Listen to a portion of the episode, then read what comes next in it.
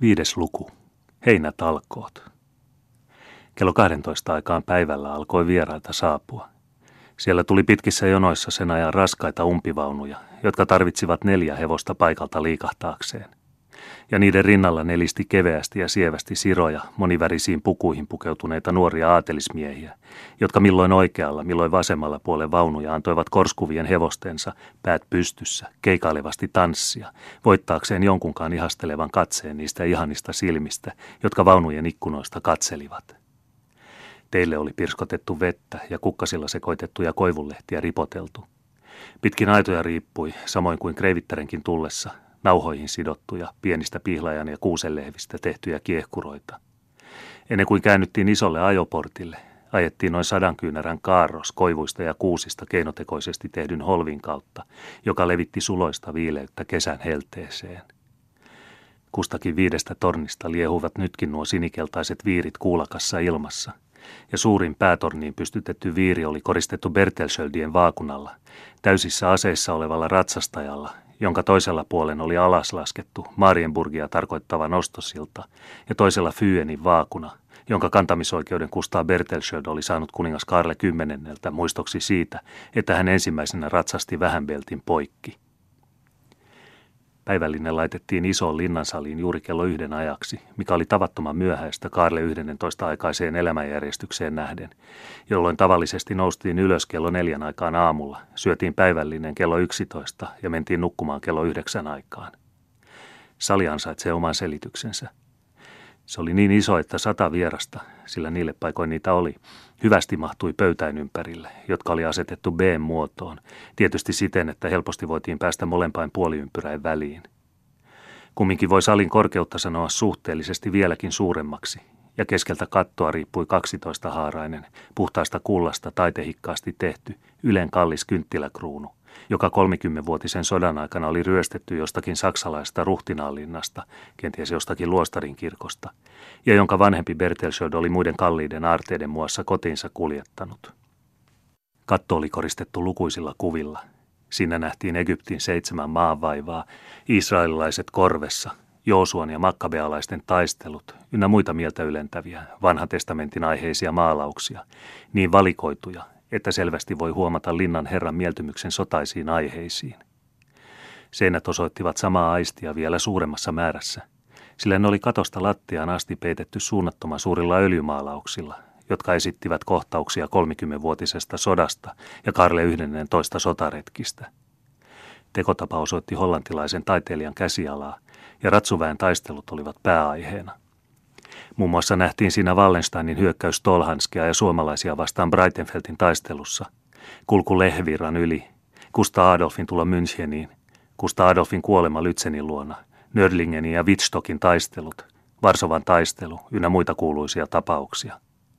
Myöhemmin syntynyt ja toisen käden tekemä oli eräs iso taulu, johon retki Vähänbeltin yli oli kuvattu – Siinä nähtiin etäämpänä, kuinka kuningas voitollisena nousi Fyenin maalle, samalla kun etualalla ratsastajajoukko vaunuineen ja kuormineen vajosi särkyvän jään alle. Ja ylälaidassa näkyi maineen jumalatar, musta vaakunakilpi kädessä, johon kullatuilla kirjaimilla oli kirjoitettu latinaksi. Kustaa Bertelschöld, Kreivi, kuoli tammikuun 29. päivänä 1658. Lannistumattomana voittajana kuninkaansa puolesta lepää hän aallon alla. Tämän taulun opastamana voi helposti muissa tauluissa, tavallisesti Kustaa Adolfin tai Karle kymmenennen rinnalla, tuntea vanhan Kreivi Bertelschöldin rotevan sankarivartalon antamassa iskuja taistelun tulisimmassa tuoksinassa. Maalari tietysti ei ollut halventanut urhollisen Kreivin urotekoja, mutta tunnustettava on, että todellisuus tarjosi hänen siveltimelleen runsaasti aiheita. Ikään kuin näiden veristen taulujen vaikutuksen lievennykseksi oli keskellä isoa seinää, vastapäätä ovea, toinen, rauhallisemman näköinen taulu, johon Kristiina kuningatar oli kuvattu antamassa kreivillistä arvoa teräkseen puetulle sotilaalle, ja alla luettiin niin ikään kullattu päivämäärä, lokakuun 20. päivä 1650. Pitkällä seinustalla olevain kuuden ikkunan välissä nähtiin vielä viisi isoa kuvaa, josta heti kohta tunsi Kustaa Adolfin, Kristiinan ja Karle kymmenennen Kustaan kuvat. Neljäs taulu, ritari täysissä aseissa, esitti samaa ensimmäistä Krevi Bertelschöldiä, jota maalari joka paikassa oli pitänyt esillä, Ja viides taulu oli hänen aikaisin poismenneen puolisonsa ihmeen ihana kuva, jonka alle oli merkitty kuolinpäivä, kesäkuun 24. päivä 1653. Nykyisen Kreivin ja Kreivittären kuvat olivat vaatimattomammalla paikalla niin sanotussa marmorisalissa. Turhaa olisi koettaa selittää aterian komeutta. Olkoon vai sanottu, että noiden sadan vieraan pöytäkalusto oli hopeasta ja oli Bertelschöldien vaakuna siihen kaiverrettu, eräännyt tuntemattoman puolalaisen vaakunan yläpuolelle, joka osoitti, että tämä kalleus, samoin kuin kynttiläkruunukin, oli tuotu saalina jostakin Puolan valloitetusta linnasta. Sotain muistot uudistuivat. Nyt nähtiin ainoastaan niiden loisto, unohtettu oli niiden kyyneleet. Kahvi ei ollut enää tuntematonta, mutta sitä ei juotu vielä suuremmissa tilaisuuksissa – sen sijaan tarjottiin monien Tukholman leivosten ja Ranskan hedelmähillojen jälkeen aterian lopulla erästä imelää Espanjan viiniä, pienistä, hiotuista, norsuluisilla jaloilla varustetuista laseista. Kreiviter, joka oli istunut kunniaistuimella paroni Kreutzin rinnalla, nousi heti sen jälkeen ylös. Vieraat seurasivat esimerkkiä ja ateria päättyi kello neljän aikaan iltapäivällä. Nyt tarjosi kukin herroista käsivartensa jollekin naiselle, ja niin mentiin linnan puutarhaan kävelemään – Historia ei ole kirjoittanut muistoon, mitä he sanoivat toisilleen, nämä ylhäiset mainiemen vieraat, kävellessään lehtimajan siimeksessä. Valikoituja kohteliaisuuksiako tuolla ruotsalais-ranskalaisella kielellä, jota siihen aikaan käytettiin, ja jota ei kuninkaiden esimerkit eikä runoilijain harrastus äidinkielen hyväksi vieläkään ole saanut puhdistumaan. Mahdollista kylläkin, sillä seurassa oli herroja ja naisia tuota vanhempaa koulua, joka oli saanut sivistyksensä suorastaan suuren vuosisadan loistavasta keskustasta, häneltä johon katsottiin ylös niin kuin aurinkoon ja epäjumalaan, kaiken täydellisyyden esikuvaan, kaiken sivistyksen orakkeliin, mahtavalta, suuremmoiselta, loistavalta puolijumalalta Ludwig 14. Mutta nämä vanhemmat jo melkein syrjäytti nuorempi suku, joka oli kasvanut Karle 11 tuiman ja tosi vakavan hallituksen aikana, joko Tukholmassa tahi kotona linnoissaan, ja jonka varat eivät enää riittäneet tuhlaaviin ulkomaanmatkoihin. Ja näillä nuoremmilla oli aikansa hienostuksesta ainoastaan lauseparret tallella. Niiden takana piili vallan usein maalaisjunkkarin rehellinen raakuus tahi soturin kömpelöt nyrkkioikeuden aatteet. Mutta onpa kuin näkisin heidät vieläkin – semmoisina kuin Dalberg kuvaa heidät silloisessa Suesia Hodiernassaan 1695 vuoden piirroksissa. Herrat puettuna kenkiin, silkkisukkiin ja lyhyihin housuihin, pitkiin, kaikkia selän mutkia näyttäviin takkeihin, niissä olevine pitkinen nappiriveineen, muodottominen alasriippuvinen hihankäänteineen, hienoon valkeaan pitsihuiviin ja suunnattoman pöyheään kiharaperukkiin, joka aaltoili maidon valkean ja puolukan punakkain kasvojen ympärillä – ja nuo ihanat naiset kaaretuissa lyhytrintaisissa, kapeissa mutta pitkissä hameissaan, niissä olevine monine reunustuksineen, yllä lyhyt 19 vuosisadallakin uudelleen nähty viitta, nuo naiset paljaane käsivarsineen, kädessä keikaileva viuhka ja päässä tavattoman korkea päähine ala maintenant. Ei, ei, ei kaikkein pyhimmän mentnonin, ei toki, vaan sen mentnonin, joka ei vielä ollut hurskaaksi muuttunut. Linnan molemmat päädyt olivat pohjoiseen ja etelään päin. Pohjoispuolella olivat ajoportti, linnanpiha ja iso ylöskäytävä. Eteläinen pääty sitä vastoin oli puutarhaan päin, jonka latvotun pensasaidan yli linnan akkunoista oli mitä ihanin näköala merenlahdelle. Itäpuolella olivat ne avarat ulkohuoneet, joissa tämän kertomuksen alussa mekin olimme pyykinpesussa, jota vastoin avara puisto levisi länteenpäin linnasta ja siltä puolen oli yhdistetty puutarhan kanssa sillalla, joka vei keinotekoisen lammikon yli. Kuvataksemme mainiemen puutarhaa tarvitsisimme seikkaperäisiä tietoja sen ajan puutarhanhoidosta, johon uhrattiin uskomattomia summia ja jota varten asiaan alkaen kutsuttiin kaikkein taitavimpia hollantilaisia puutarhureita.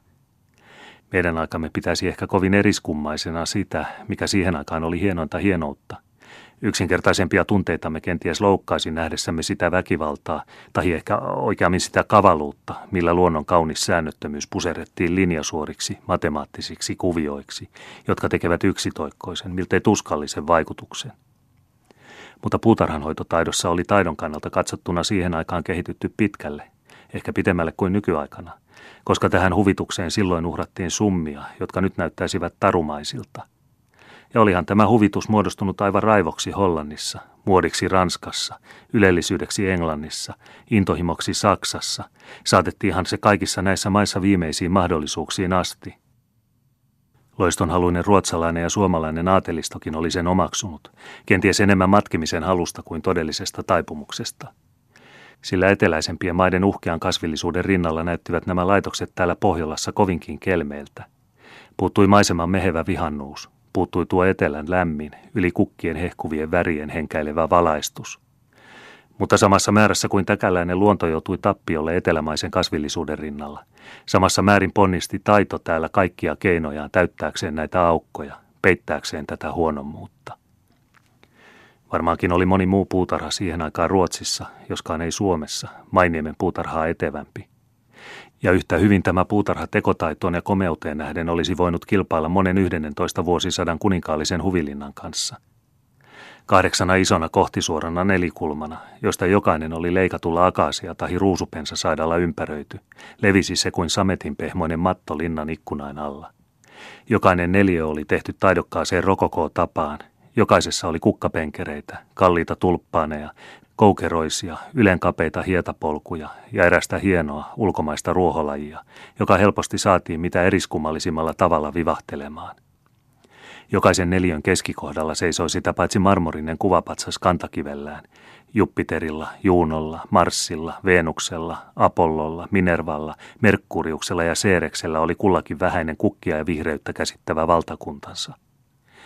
Jokaisessa noiden kahdeksan neliön muodostamassa äärimmäisessä nurkassa oli loistava suihkukaivo, josta loiskivat ritoni ruiskutti kirkasta suihkuaan ilmaan. Mutta keskellä puutarhaa oli ympyriäinen lammikko, noin kymmenen kyynärää ylimitaten – jonka keskeltä hirmuinen kolmipäinen lohikäärme kustakin kolmesta kidastaa ruiskutti leveään vesipatsaan, sillä tapaa, että nämä kolme suihkua, käyden ristiin keskenään, muodostivat auringossa kimmeltävän been. Kukkainen suihkukaivojen katseluun kyllästyttyä ei tarvinnut mennä kauas ennen kuin löysi siimeksen isossa kuusihaaraisessa, humaloista tehdyssä tähdessä.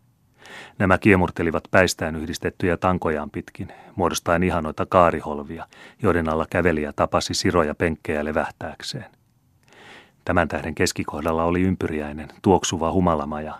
Sen keskellä seisoi marmorinen pöytä ja sievä Hebe vartalokuva, jonka päähän sattui keveä lehtilaen läpi tunkeva ja sen vihreyden miedontama päivänvalo. Vanhemmat vieraat levähtivät tässä majassa hetken aikaa, jota vastoin nuoremmat hajautuivat pitkin rantaa, missä viisi tai kuusi venettä oli varalla, jos ketä halutti lähteä merelle soutelemaan. Herrat soutivat Naiset lehyttelivät pois hyttysiä viuhkoillaan, ja niin soudettiin saaren ympäri, jossa musta Jaana mökki vielä seisoi rapistuneena ja asumattomana, niin kuin muinaisaikainen raunio. Tämän kuolemaan tuomitun noitaakaan muisto oli juurtunut kansanuskoon. Paikkaa katseltiin taikauskoisella kauhulla, eikä ketään olisi saatu tuossa pahamaineisessa huoneessa asumaan. Veneseurakin souti nopeasti ohi, laskien leikkiä siitä, että mainiemen aarteet olivat sinne haudattuina – Huilun ääni väikkyyli hyväillen kirkkaa vedenpinnan yli. Nuoruus ja lempi kulkivat keinuen edelleen, ja kauniit neidit kallistautuivat veneen laidan yli, ja nähdessään poskensa punastuvan tyynessä vedessä, kastoivat he valkoiset kätösensä veteen, ja pirskottivat leikillisesti muutamia pisaroita soutajaansa päälle, jotka rangaistukseksi uhkasivat laskea heidät maihin tuolle epäluulonalaiselle saarelle. Kauan ei retki kumminkaan saanut kestää, sillä nyt annettiin merkki, että heinänkorjuu alkoi linnan niityllä. Pietarimestari seisoi siellä murahdellen, että kaste alkoi laskeutua luovan päälle, joka oli niin kallista tavaraa tänä hallavuotena. Mutta hänen synkkä otsansa kirkastui, kun pieni opettaja Tar Linderuut paimentytöksi puetun Ebban kanssa hyppeli niittyä pitkin, kiirehtien saamaan haravoita vieraille neideille. Pietarimestari oli voitettu. Saatiin mitä pyydettiin. Tuotiin esille ainakin 30 sievää, keveätä, siniseksi maalattua haravaa, jotka asian alkaen oli veistetty kätösiä varten, mitkä olivat tottuneet työtä pitämään leikkinä. Kaikki seura vanhemmat sijoittuivat nurmipenkeille ja sinne siirretyille sohville, mutta kaikki nuoret kävivät reippaasti työhön käsiksi. Nousipa siitä melu ja leikki, niin että Mainiemen rannat raikuivat – Ylhäisistä naisista olivat muutamat varsin harjaantumattomia ja käyttäytyivät hullunkurisesti haravoidessaan. Toiset taas, jotka olivat maalla kasvaneita, olivat pidelleet haravaa ennenkin. Mutta hoi taivaan korkeus, millaista jälkeä siinä syntyi. Pietarimestari, jonka käytännöllinen mieli ajatteli aina etupäässä hyötyä, oli lumoutunut vain hetkiseksi näiden armaiden haravoitsijain edessä – Kohta näki hän kauhukseen, kuinka toiset heiniä kyllä rukoihin haravoivat, mutta toiset taas hajoittivat tai rukoihin toisiaan sysien niitä tallasivat tai ympäri niittyä nakkelivat, Pahin kaikista oli nuori Kusta Adolf. Hän raivosi niityllä, elämöiden ja hävittäen kuin Attila, hunnien kuningas, sillä jos ruohoa kasvoikin hänen jäljissään, niin ei ainakaan kasvanut heiniä karjalle. Muut aateliset nuoret herrat olivat kantavinaan heiniä rekiin, minkä voivat, mutta varistelivat sillä välin toiset puolet ympärilleen. Onnettomassa tilassa olivat tällä hetkellä kiharaperuukit. Ei yksikään Turun tai Tukholman kähertäjä olisi harmistumatta voinut nähdä noita heidän babylonisen rakennustaitonsa uhkeita, ylimyksellisiä mestariteoksia. Litistyneenä, perin pilautuneena, täynnä heinänkorsia ja pölyä, nämä perukkiparat viimein ripustettiin puiden oksiin, vallattomaan iltatuuteen leikkikaluiksi. Olihan se vähän hurjaa, eikä aivan hienon hienoakaan tämä meno Mainiemen linnan niityllä. Vanhukset pudistelivat tyytymättöminä pitkien liikkumattomien perukkikiharain verhoamia päitänsä. Mutta minkäpä sille teki, tavat olivat hiukan villiytyneet, ja he saivat tyytyä niiden herkullisten lakkain ja kirsikkain maistelemiseen, jota paimeniksi ja metsänhaltijoiksi puetut kamaripalvelijat runsaasti tarjoilivat. Mutta aurinko alkoi vähitellen vajota länteen puiston tammien ja koivujen taakse. Herrat työntekijät alkoivat väsyä ja talonpojat saivat alkaa siitä, mihin toiset olivat lopettaneet. Silloin kuului torventoitotuksia puistosta, ja esiin ajoi kaksi ratsastajaa, toinen päästä jalkoihin sysimusta, mustan hevosen selässä, ja toinen yhtä lumivalkea, valkoisen hevosen selässä, julistaen, että jos korkeasukuinen seura tahtoisi astua Floran linnaan, niin prinssi Talvilumi ja prinssi Syysyö palvelijoineen kävisivät taistosille vieraiden kunniaksi. Seurue lähti heti kohta liikkeelle puistoon päin. Floran linna oli jotenkin korkea kukkula keskellä puistoa, ja sen huipulla oli huvihuone, josta oli erinomaisen loistava näköala merelle, puistoon, puutarhaan ja kasvihuoneihin, joiden ikkunat kiilsivät kuin kulta illan auringossa. Neti Sinclair otti Floraksi puettuna vieraat vastaan ja ojensi isosta vasustaan itse kullekin siinä järjestyksessä, missä tulivat, valitun kimpun harvinaisia kukkia, ilmaisten kiitollisuutensa siitä, että vieraat olivat tehneet työtä hänen valtakunnassaan. Kunnan alla itäpuolella oli sannoitettu tanner, joka ulottui lammikon partaalle, ja siellä oli laitoksia kehäjuoksua varten. Pahvipaperisia turkkilaispäitä, renkaita ja räpytteleviä, nuoralla kiinni sidottuja kyyhkysiä. Vieraiden paikoilleen istuttua ratsastivat eri tahoilta prinssi Syysyö viiden muun yhtä mustan ratsastajan seuraamana ja prinssi Talvilumi viiden yhtä lumivalkea ratsastajan kanssa. Molemmat puolueet tervehtivät vieraita, torvet törähtelivät ja kehäjuoksu alkoi. Nyt oli määränä kolme kyynärää pitkän keihään kärjellä, kehän ympäri kovasti ratsastaessa, joko tavoittaa riippuva rengas, syöstä irvistelevä turkkilaispää maahan tai pistää kuoliaksi kyykkysraukka, joka turhaan koki välttää vaaraansa. Musta prinssi väkensä kanssa näytti tässä olevan valkoista prinssiä ja hänen väkeään huomattavasti etevämpi. Silmän tarkkuudessa, käden sukkeluudessa ja hevosensa hallitsemisessa ei prinssi syysyöllä näkynyt vertaansa olevan – hän oli ottanut kuusi rengasta, yhtä monta turkkilaista ja neljä kyyhkystä, ennen kuin vielä prinssi Talvilumi oli saanut ainoa takaan. Vilkkaalla mieltymyksellä häntä katselijat tervehtivätkin, ja merkin annettua heitti Flora kukkasauvansa radalle, jonka jälkeen kilpailu lakkasi. Prinssi Syysyö julistettiin voittajaksi ja sai haltiatarten kuningattareksi koristetulta Ebbaneidiltä ensimmäisen palkinnon, silkistä solmitun ja Ranskan karamelleillä täytetyn metsästyslaukun – Karamellit olivat Ebaneidin omaa keksintöä, josta hän melko lailla ylpeili. Nyt tarjottiin simaa, ja vähän aikaa levähdettyä alkoi karkelon toinen ja vakavampi osa, joka oli jäännös muinoisilta ajoilta, mutta joka silti sopi hyvin ajan sotaiseen luonteeseen. Ajan, jolloin ne karolinit olivat kasvamassa, jotka muutamia vuosia sen jälkeen tulivat maineellaan täyttämään koko Euroopan. Oli kumminkin se melkoinen erotus näiden ja muinaisajan sotaisten karkeloiden välillä, että todelliset ritarit istuivat nyt katsomassa silloin, kun heidän palvelijansa ja alhaisempaa säätyä olevat henkilöt ottivat osaa taisteluun. Kusta Adolf, joka hehkuvalla mielenkiinnolla oli katsellut kilpailun menoa, puikahti nyt prinssi Talvilumen korvaan kuiskaamaan. Pidä puolesi, mestari Pietari. Näytä, että olet ripeä ja paiskaat häijyy Jansseeni maahan. Varo Neeroa, hänellä on sukkelampi hevonen. Älä anna hänen survaista sinua kylkeen. Hän on vahva kuin susi. Älä pelkää, Pietari. Jos hän on susi, niin oletpa sinä karhu. Laitappa niin, että ajat heidät molemmat lammikkoon. Tee se, Pietari, niin pidän sinusta. Prissi Talvilumi ei vastannut. Nyökäytti vain suopeasti päätään ja kiinnitti rynnäkköhytyrän ja nahkaharniskan päällensä. Kaikki muutkin taistelijat varustautuivat nyt samoin kuin valkoinen prinssi rynnäkköhytyröillä ja nahkaharniskoilla. Sen jälkeen annettiin merkki kisan uudestaan aloittamiseen. Rata oli kovin ahdas, niin etteivät kaikki voineet yhtä haavaa käydä taisteluun osallisiksi. Oli sen tähden sovittu, että taistelijain piti kohdata toisensa parittain, yhden valkoisen ja mustan aina kerrallaan siten, että heidät ensin asetettiin vierekkäin. Sitten ratsasti toinen oikealle, toinen vasemmalle puolelle, kunnes he kohtasivat toisensa radan vastakkaisella puolella, joten heidän hevosensa saivat parahiksi vauhtia, voidakseen törmätä yhteen tarpeellisella voimalla ja nopeudella. Oli näet tarkoituksena, että taistelijat haapakeihäillään koettaisivat survaista toisensa hevosen selästä. Mutta kun hyökkäys tehtiin puoliympyrässä, niin tapahtui, että ratsastajat keskipakoisvoiman ajamina kampeutuivat ulospäin ja helposti menettivät tasapainonsa, jota oli taitavasti vältettävä, ettei se taistelun päättymiseen vaikuttaisi.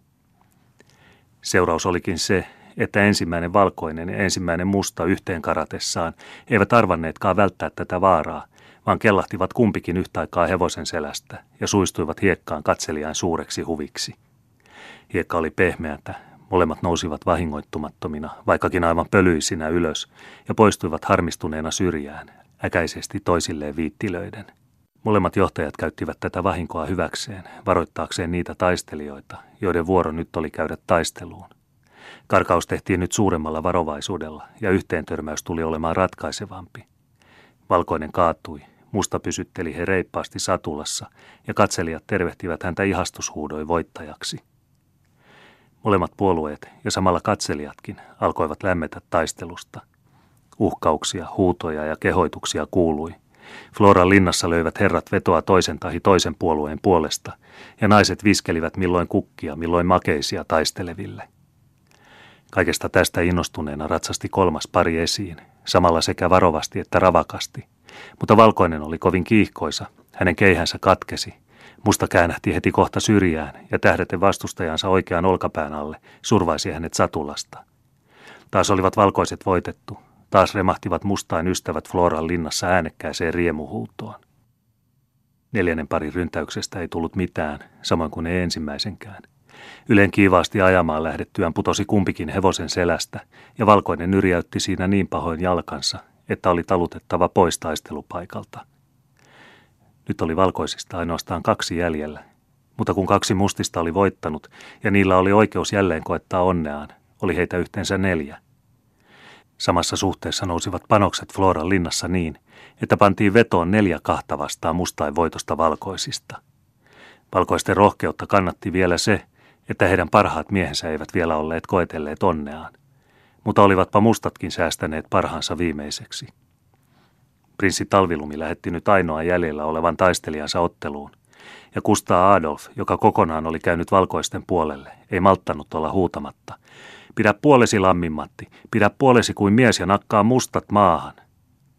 Valkoinen näytti aikovan seurata nuoren kreivin kehoitusta. Kahdessa karkauksessa peräkkäin kaasi hän kaksi mustaa, samat jotka sitä ennen olivat kumpikin voittaneet valkoisen vastustajansa. Riemuhuutoja ja pilkkasanoja kuului sekaisin katselijaa joukosta. Valkoisten osakkeet olivat nousseet hinnassa, olivat nyt tasavoimaiset vastustajan kanssa, kaksi kahta vastaan. Prinssi Talvilumi näki kuitenkin hyväksi antaa ainoa jäljellä olevan taistelijansa levähtää vähän aikaa ja kannusti itse hevosensa toista mustaa vastaan. Jo heti ryntäykseen lähtiessään havaitsi hän vastustajansa olevan hänen kanssansa tasaväkisen, kenties hevosensa hallitsemisessa häntä etevämmänkin. Kun he kohtasivat toisensa, kyyristyi musta alas väisti prinssin hyvästi tähdätyn keihään ja antoi hänelle hevostaan pyöräyttäessään niin kovan syrjäiskun rynnäkköhytyrää vasten, että prinssi välttämättömästi olisi suistunut hevosensa selästä, jolleivät nahkanauhat olisi katkenneet ja hytyrä pudonnut maahan. Koko seura tunsi nyt prinssi Talvilumen Pietari-mestariksi, joka harmista ja häpeästä punastuen otti maasta rautahytyränsä aloittaakseen leikin uudestaan. Musta koira, jupisi hän itsekseen – toista kertaa et pääse käsistäni. Merkki annettiin, ratsastajat töytäsivät yhteen, mutta taas syrjähti Pietari mestarin keihäs, sillä musta mies oli, ainoastaan oikea jalka jalustimessa, heittäytynyt pitkin hevosen oikeata kylkeä riipuksiin ja tähtäsi sieltä uuden salaisen iskun, joka kuitenkin kävi vain vastustajan jalkaan. Prinssi Talvilumi ei semmoista leikkiä ymmärtänyt, pyörähti päin, tarttui vihollisensa hevosta vasemmalla kädellä ohjaksiin ja anteli sitten oikealla kädellä riippuvalle miehelle iskun toisensa perään, hevosten sillä välin pystyyn kavahdellessa, kunnes musta viimein oli pakotettu päästämään kätensä irti ja romahti raskaasti maahan. Samassa pääsi teräsristikko irti ja hytyrän alta irvistelivät Neeromurianin sysimustat kasvot. Nyt oli prinssi syysyö kahta valkoista vastaan. Mutta kohta kyllä tasapaino taas tuli entiselleen, sillä jo ensi hyökkäyksessä syöksi hän toisen valkoisen maahan. Se oli Lammin Matti, joka ei saanut toivomiansa kostotuumia toteutetuksi. Hän oli ylen tulinen, iski syrjään ja kaatui samassa mustan prinssin voimakkaasta ryntäyksestä. Niin olivat siis ainoastaan molemmat johtajat enää jäljellä. Kaikkien silmät kääntyivät heihin. Molemmat olivat jo osoittaneet tarmoa ja taitavuutta. Vedot kukkulalla pantiin tasan. Ei kukaan voinut ennakolta sanoa, miten taistelu päättyisi. Arveltiin vain valkoisen prinssin olevan enemmän väsyksissä, kun hän vastikään oli kestänyt kovemman ottelun. Sitä vastoin näytti hänen hevosensa vahvemmalta ja notkeammalta kuin hänen musta vastustajansa. Taistelijat ratsastivat verkkaisesti paikoilleen ja tervehtivät toisia ritarilliseen tapaan. Ei käynyt teräsristikkojen läpi näkeminen, kuinka vihaisesti he katseellaan mittelivät toisiaan, vaikka koko ottelu oli olevinaan sulaa leikkiä. Torvi törähti. Hevoset kiitivät kannusten kiihoittamina yhdessä vilauksessa puoliympyränsä päähän kumpikin. Toisensa kohdatessaan kummankin prinssin keihät lensivät pirstoiksi ja kumpikin ratsastaja horjahti iskusta, mutta vain silmänräpäyksen ajaksi. Molemmat pysyivät satulassaan, ja rajut käsien taputukset ja ihastushuudot ilmaisivat selvästi, että katselijat olivat mieltyneet ja ihastuneet tähän kauniiseen ratsastusleikkiin. Ratsastajat palasivat paikoilleen ja taas torvi toitahti. Toisessa karkauksessa oli mustan prinssin käydä onnettomasti. Hänen hevosensa kompastui ja valkoisen olisi ollut helppo sysätä hänet syrjästä maahan, mutta hän ei tehnyt sitä. Hän kääntyi rauhallisesti takaisin katselijan äänekkäiden ihastushuutojen kaikuessa – ja nyt aloitettiin kolmas kerta. Musta prinssi ei näkynyt tietävän jalomielisyydestä. Taistelevain yhteen törmätessä meni valkoisen prinssin keihäs toisen kerran pirstoiksi, mutta musta oli tahallaan tehnyt keveämmän iskun ja sai aseensa säilytetyksi. Eikä hän häikäillyt sitä käyttäessään. Ankara pisto paiskasi vaaransa aavistamattoman valkoisen prinssin satulasta, mutta hän ei pudonnut. Hän jäi tuokioksi jalustimestaan riippumaan ja onnistui hänen ohista kiinni pitämällä keikahtaa jälleen ylös – Asetona ratsasti hän raivoissaan mustaa kohti, jonka hevonen kavahti pystyyn, peräytyi, tallasi rikki aidan ja oli vähällä heittää ratsastajansa lammikkoon. Mutta musta prinssi ei hätäytynyt. Ratkaisevalla hetkellä, juuri lammikon partaalla, ennätti hän töntuskin nostaa keihäänsä ja läimäyttää valkoista kasvoihin.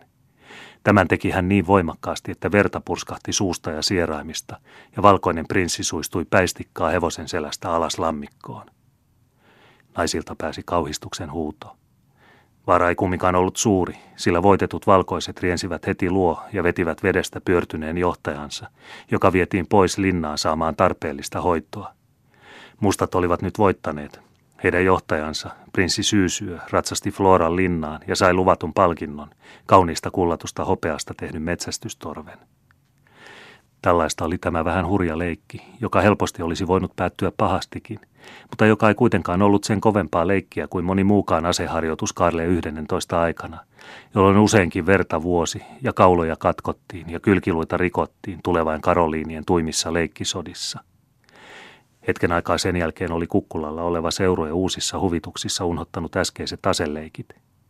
Kesäyön vieno hämärä kattoi maan ja hienoon pilveen vetäytynyttä taivasta vasten loisti kohta komea ilotulitus aurinkoineen, tähtineen ja häikäisevine raketteineen.